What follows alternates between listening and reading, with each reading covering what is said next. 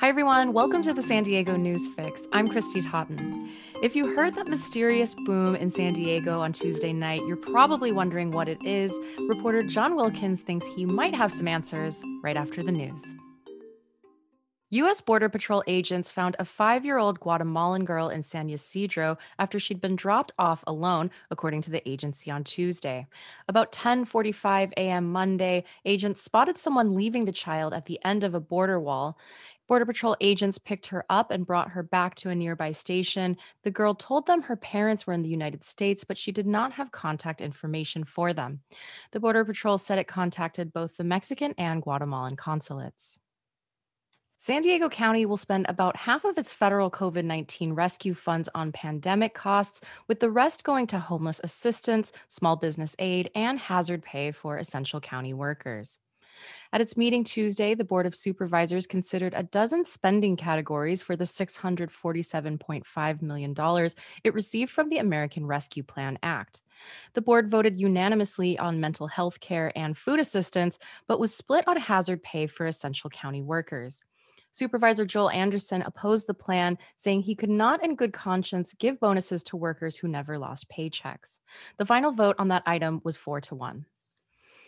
Five months after a study showed gender and ethnic pay disparities among City of San Diego workers, the City Council unanimously approved a resolution Tuesday to shrink those disparities.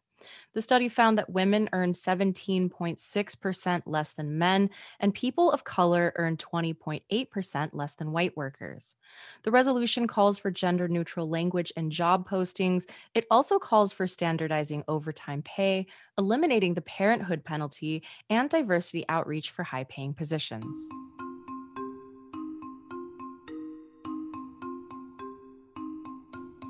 The third mysterious boom this year shook San Diego Tuesday evening. People thought it might have been an earthquake, a sonic boom, the weather, or maybe something else altogether. Reporter John Wilkens has some answers. Okay, John, what do we know about the boom? well, I, it's, I think the most logical explanation is probably Camp Pendleton. Um, they do uh, what they called high explosive munitions training there pretty regularly. Um, this is now the third big boom we've had in San Diego since February, and on all three days they've been doing their training there. So that's one possible explanation.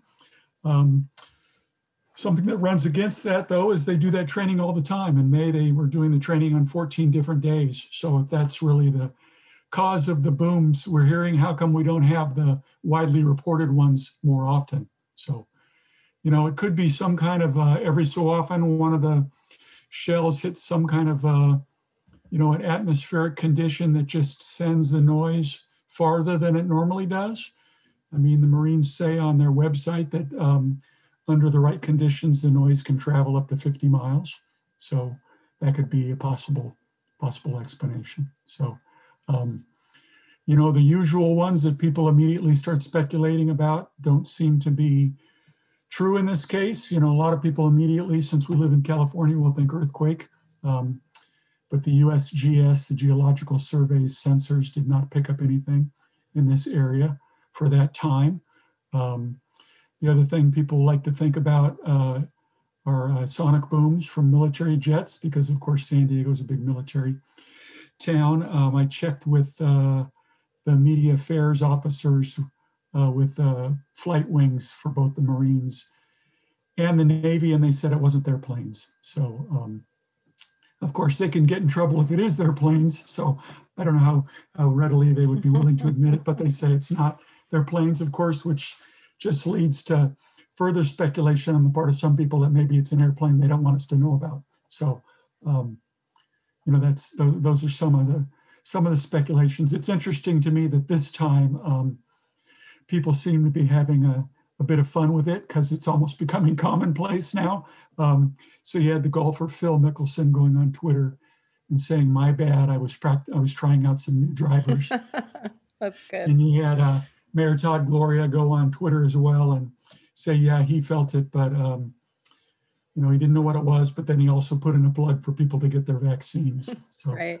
uh, I think people are people are uh, accepting it as maybe a little bit part of our life now and are and are starting to use it for their own means. So. Yeah.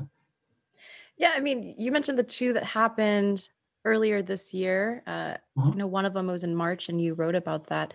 Were these common before this year? Um, we've had we had them occasionally. I remember remember one I think in around 2012, 2013. There was a there was a boom that really had people rattled, and um, uh, the Navy denied it was any of their planes, and then finally a few days later admitted that it was.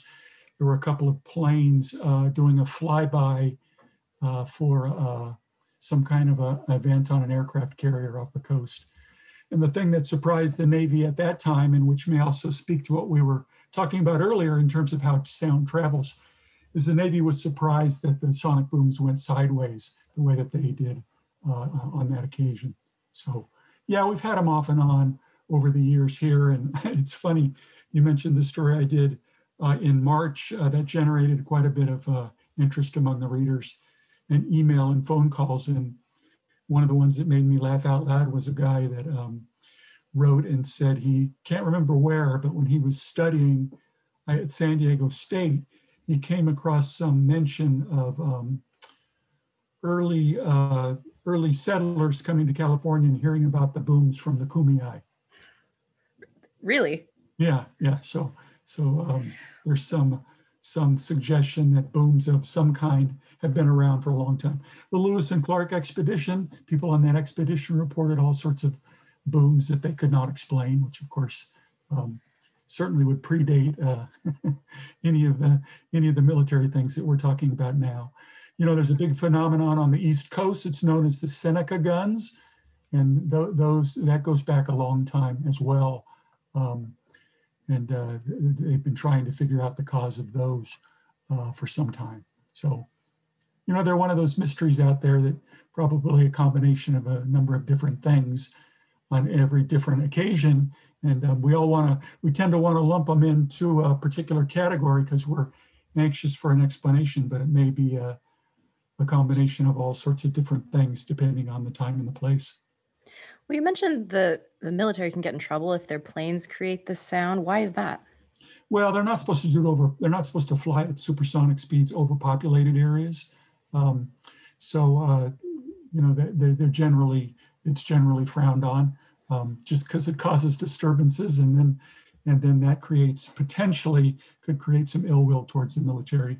Um, in fact, if you look at Camp Pendleton, uh, where they post their noise advisories, they're quite um, careful about pointing out just what the what the significant economic impact uh, Pendleton and the military have in the San Diego area. In other words, they're, they're saying, "Hey, folks, you know, we are really we really are a good thing for I San Diego that. County. We train a significant portion of the Marines here, and um, you know, just because your windows are getting rattled by some booms that may be caused by us, you know, please don't frown too much in our direction."